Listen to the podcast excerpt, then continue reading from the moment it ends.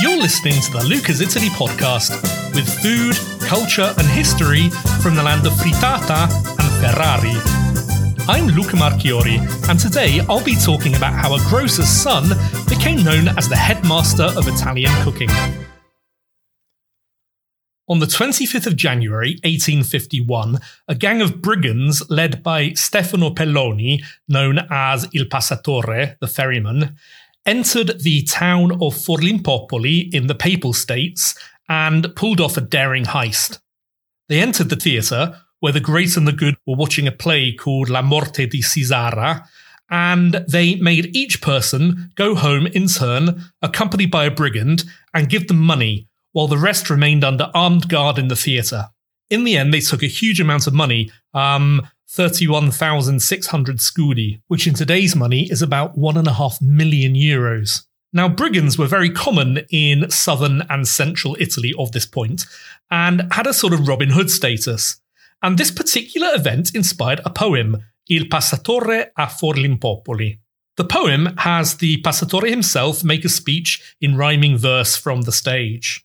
La compagnia drammatica, diretta dal Pelloni, the company of actors, directed by Pelloni, with a specially selected repertoire of balls and tromboni, being here in passing for one moment only, conscious of their merits, the favour and the fame which are inspired by the venerable ferryman's name, they want to present a piece which is wise all the same. Cultured and uncultured, you, illustrious gathering, pay attention to this classic, today's dramatic offering. It's a play entitled The Forced Loan. È un dramma intitolato Il prestito forzato. Not included in the poem is the other incident that took place in Forlimpopoli that night, where a subgroup of brigands forced their way into the house of the local grocer, pistol whipping his 31 year old son and raping one of his daughters. And this was a trauma from which she would never fully recover. It must have been pretty traumatic for the whole family because they decided to emigrate lock, stock, and barrel to Florence, which was the capital of the neighbouring state, the Grand Duchy of Tuscany. Fast forward to 1865, and due to a career in trade and banking, we find the grocer's son now a rich member of Florence's middle class, living in the capital city of the newly unified Italy. His parents having died, and his sisters having married, he's living the life of a bachelor, surrounded by books. His fortune has given him leisure, and now he's an aspiring literary critic, working on a biography of the poet Ugo Foscolo, a patriot and early proponent of an independent Italian state. His other love was food, particularly eating. He fancied himself as a bit of a bon viveur, uh, in fact, he collected many recipes over the years, many dishes that he'd experienced in other Italian states during business trips. He was a real man of his age, a patriotic proponent of the new state, and interested in science, always looking forward to the future. Over the next few years, Pellegrino Artusi, as he was called, published first his biography of Foscolo, and then a commentary on the letters of another Italian poet, Giuseppe Giusti. Neither of the books, however, were bestsellers. As he decided what to do next, the collection of recipes started calling to him, and he began to wonder if they wouldn't make an excellent cookbook. And so he set about writing one. Now, his scientific mind meant that he wanted to test out all the recipes before publishing them, and he did this with the help of his cook, Francesco Ruffilli, who was also a native of Forlimpopoli, and his Tuscan housekeeper, Marietta Sabatini. By 1891, he was ready to publish and set about looking for a publisher. The publishing house that had published his two literary books weren't interested, so he tried a second and a third, but all to no avail. Finally, he approached a large publishing house in Milan who sent back a curt reply We don't publish cookbooks. Artusi then did a very modern thing. He decided to self publish the book. He had the books printed in Florence and then sold them from his apartment. Now, he sent a copy to a newspaper which mentioned it in a list of books they'd received, and this boosted interest in the book.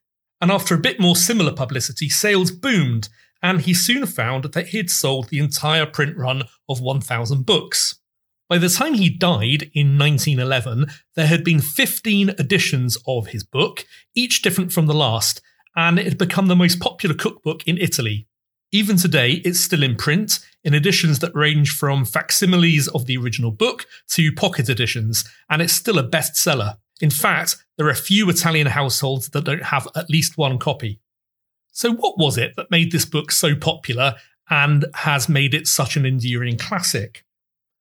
Well, the first thing is that the book was aimed at everybody. In fact, it had three titles La scienza in cucina, Science in the Kitchen, e L'arte di mangiar bene, and The Art of Eating Well, Manuale pratico per le famiglie, a practical handbook for families. So, as you can see, through these three titles, Artusi was appealing to people who took a scientific interest in eating and nutrition, those bon viveurs like him who enjoyed eating well, and also housewives and families. So, the tone of the book reflects each of these three audiences. The book is full of scientific facts and figures and scientific terms talking about um, how digestion works and things like that. For example, Il gelato non nuoce alla fine del pranzo. Anzi giova. Gelato isn't bad for you at the end of the meal. In fact, it helps because it draws heat necessary for good digestion back to your heart. But always be careful, if you're not thirsty, to drink between each course in order to not disturb the digestion, which needs this natural high chemistry to do its work unmolested. As you can see, this quotation appeals to all three of his audiences, talking about how the digestion works, but also giving practical tips to people about how to eat, whilst talking about something which was quite decadent at the time ice cream. Now, most contemporary books were aimed at professionals or were collections of recipes by famous chefs. In fact, one of the publishing houses, when he had tried to get the book printed, said, Ah, but who are you? If only you had the name of a famous chef, then we'd be able to publish your book. But Artusi is firmly saying that he is aiming his book at everybody. In the introduction, he wrote, Con questo manuale pratico basta di sappia tenere un mestolo in mano. Um, in order to use this practical book, you only have to know how to hold a ladle in your hand. Now, as we will see, Artusi receives a lot of correspondence from readers, and a lot of this has been preserved in his archive. And reading the correspondence, the book seems to have been popular with housewives, with servants who've had the book given to them by their employers, and also military officers, most interestingly. In fact, in the 1920s, it seems to have inspired an official cookbook for the Italian army. Now, another thing which made the book very popular is that Artusi created a community around the book. When he published the second edition, it contained 100 new recipes, some of which had been suggested to him by correspondence. And he wrote this in the book, which encouraged others eager to see their names or recipes in print to do the same.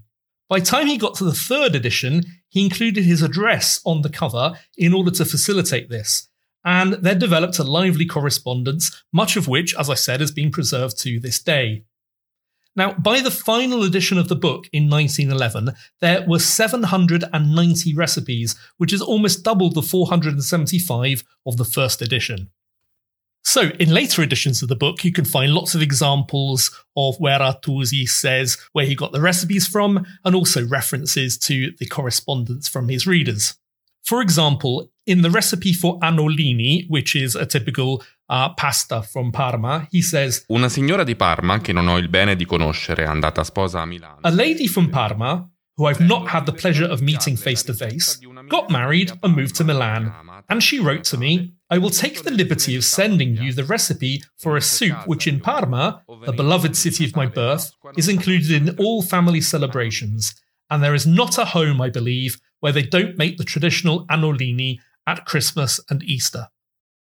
And again, in a recipe for artichoke cutlets, a few readers were moaning that they couldn't find this recipe in my book, so here it is. And we also begin to get an idea of his pleasure in the fact that his book was becoming popular. For example, in the recipe for tortellini, it says Sento che una giudiziosa signora. I've heard that a judicious lady from a town in Tuscany has had her small kitchen enlarged so she can enjoy herself more while cooking from my book. Now, another reason for the book's popularity is the way it's written. He writes in a very amusing, very entertaining style, and many of the recipes contain little anecdotes either from his travels about how he met the recipe in the first place, or little stories like this one. Ho conosciuto un famoso mangiatore romagnolo che, giunto una sera non aspettato fra una brigata di amici, mentre essa stava con bramosia per dar sotto. I once met a famous eater from Romagna who turned up uninvited to a friend's house where the guests were about to eat a beautiful pasticcio big enough for 12 people. What? he exclaimed. You're going to serve a pasticcio that would leave me hungry to 12 people? We'll bet you money that you can't eat it all, they said. The clever man quickly set about his work and finished it all. All those gathered were convinced that he would die in the night, but luckily nothing serious happened. His body swelled up so the skin was pulled tight as a drum, and he went crazy. He kept rolling over and kept on screaming as if he was about to give birth. But along came a man armed with a rolling pin and used it on the patient like someone working chocolate. He deflated his stomach, into which who knows how many more pasticci would enter. gli sgonfiò il ventre, nel quale chissà poi quanti altri pasticci saranno entrati. Now, the book was also in the spirit of the times. Remember that in 1861, for the first time since ancient Roman times, Italy had become a unified country. And in fact, Artusi attempted to collect together recipes from all over the newly unified Italy. Now, it's true that most of the recipes come from Romagna, his home region, um, and also the cities of Bologna and Florence, where he lived. But also included are cities that he had visited during his travels as a salesman, for example, Turin and Naples. Now, there's a recipe from Sicily, which he says in the book was sent to him by someone who was married to a Sicilian. But apart from that, although the whole of the north of Italy is covered, most of the south, including the regions of Puglia and Calabria, are not. However, it was this will to collect together recipes from all over Italy that has really given the book the title of the first Italian cookbook, because it's the first time in which somebody really attempted to write a book which covered the cuisine of the new nation. Now, the book is also important because it created the modern Italian food vocabulary. Because he lived in Florence, he decided to write the book in the Tuscan variety of Italian, which had in fact been favoured by the architects of the unified Italy as the common language. Back in 1842, when the idea of Italian unification was still a dream, the concept of using the Tuscan language as a language for the unified Italy was given the boost by the publication of a novel called I Promessi Sposi by Alessandro Manzoni, which, even though he was from Milan, he wrote in Tuscan. Today, this book is one of the most important works of Italian literature, and every Italian student has to study it at school. However, when unification came in 1861, only 25% of Italians spoke this variety, and mindful of this, Artusi included a glossary at the beginning of the book. He calls the glossary spiegazione di voci che, essendo del volgare toscano, non tutti intenderebbero, which means an explanation of words which, because they come from Tuscan dialects, not everybody will understand. Now, if you look at this list today, you'll notice that almost every word on the list has become standard Italian. And it includes words such as bietola, which means beets, crema pasticcera, which means pastry cream, mattarello, which means rolling pin, spianatoia, which is the name for a big piece of wood that Italian people make pasta on, zucchero a velo, which is icing sugar, and the verb panare, which means to cook something in a breadcrumb crust. Now, despite this fame at home and the work being considered one of the great classics of literature as much as of cooking, surprisingly, the book is not so popular or not so well known abroad. And this is despite the fact that it has been translated into many different languages, including English. But perhaps without the context of Italian unification, it's difficult for people to appreciate exactly what this book was, how influential this book has been for all Italian cookbooks which have come after. And I guess without this context, it just seems like a, an older version of The Silver Spoon, which is the most popular Italian cookbook abroad. Now, I personally love this book, and I have at least three copies a facsimile copy, a pocket copy, and also a copy on my Kindle. And when I'm researching Italian recipes, particularly traditional ones, uh, in order to write English versions, I always go and have a look and see if there's a version in Artusi. Those of you that are familiar with my blog will know that I've also done a couple of translations of some of his recipes, which I've included on the blog. It's worth saying that unlike contemporary recipes from other countries, the recipes still work very well because because he was very scientific, he wanted to include all the ingredients by weight so that you'd know exactly how much to use.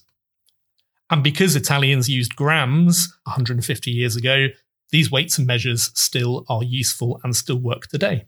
But sometimes I just delve into it in order to read his writing as well, because he is such an amazing writer and writes in such a lovely style, as we've seen. When the book first came out, his when the book first came out, the people of Forlimpopoli, his hometown, seemed quite unimpressed. In fact, they were having a charity raffle one day and they wrote to him in Florence asking him for a copy of his book about Ugo Foscolo. And he didn't have any copies, so he sent them two copies of La Scienza in Cucina. And he said that apparently uh, the person who won them in the raffle took them straight to the tobacconists where he put them up for sale. Nowadays, of course, Forlimpopoli is very proud of this connection with Artusi. And in fact, there's a cultural centre, Casa Artusi, which houses his library and also his correspondence. And every year they have an Artusi festival. So, thank you once again for listening to the podcast. I hope you've enjoyed it. And thank you again for the ratings and reviews that you've been giving me online. As I said, um, I'm going to continue to read them out every week on the podcast. So if you want to hear your review read out, get writing. So this week's review comes from the United States, comes from somebody called MMIDVK. And it's a very simple and short one. It says, Terrific! I highly recommend this. So, all that remains for me to say is that I'll be back next week with another slice of Italian food, culture, and history. So, have a great week. Ciao!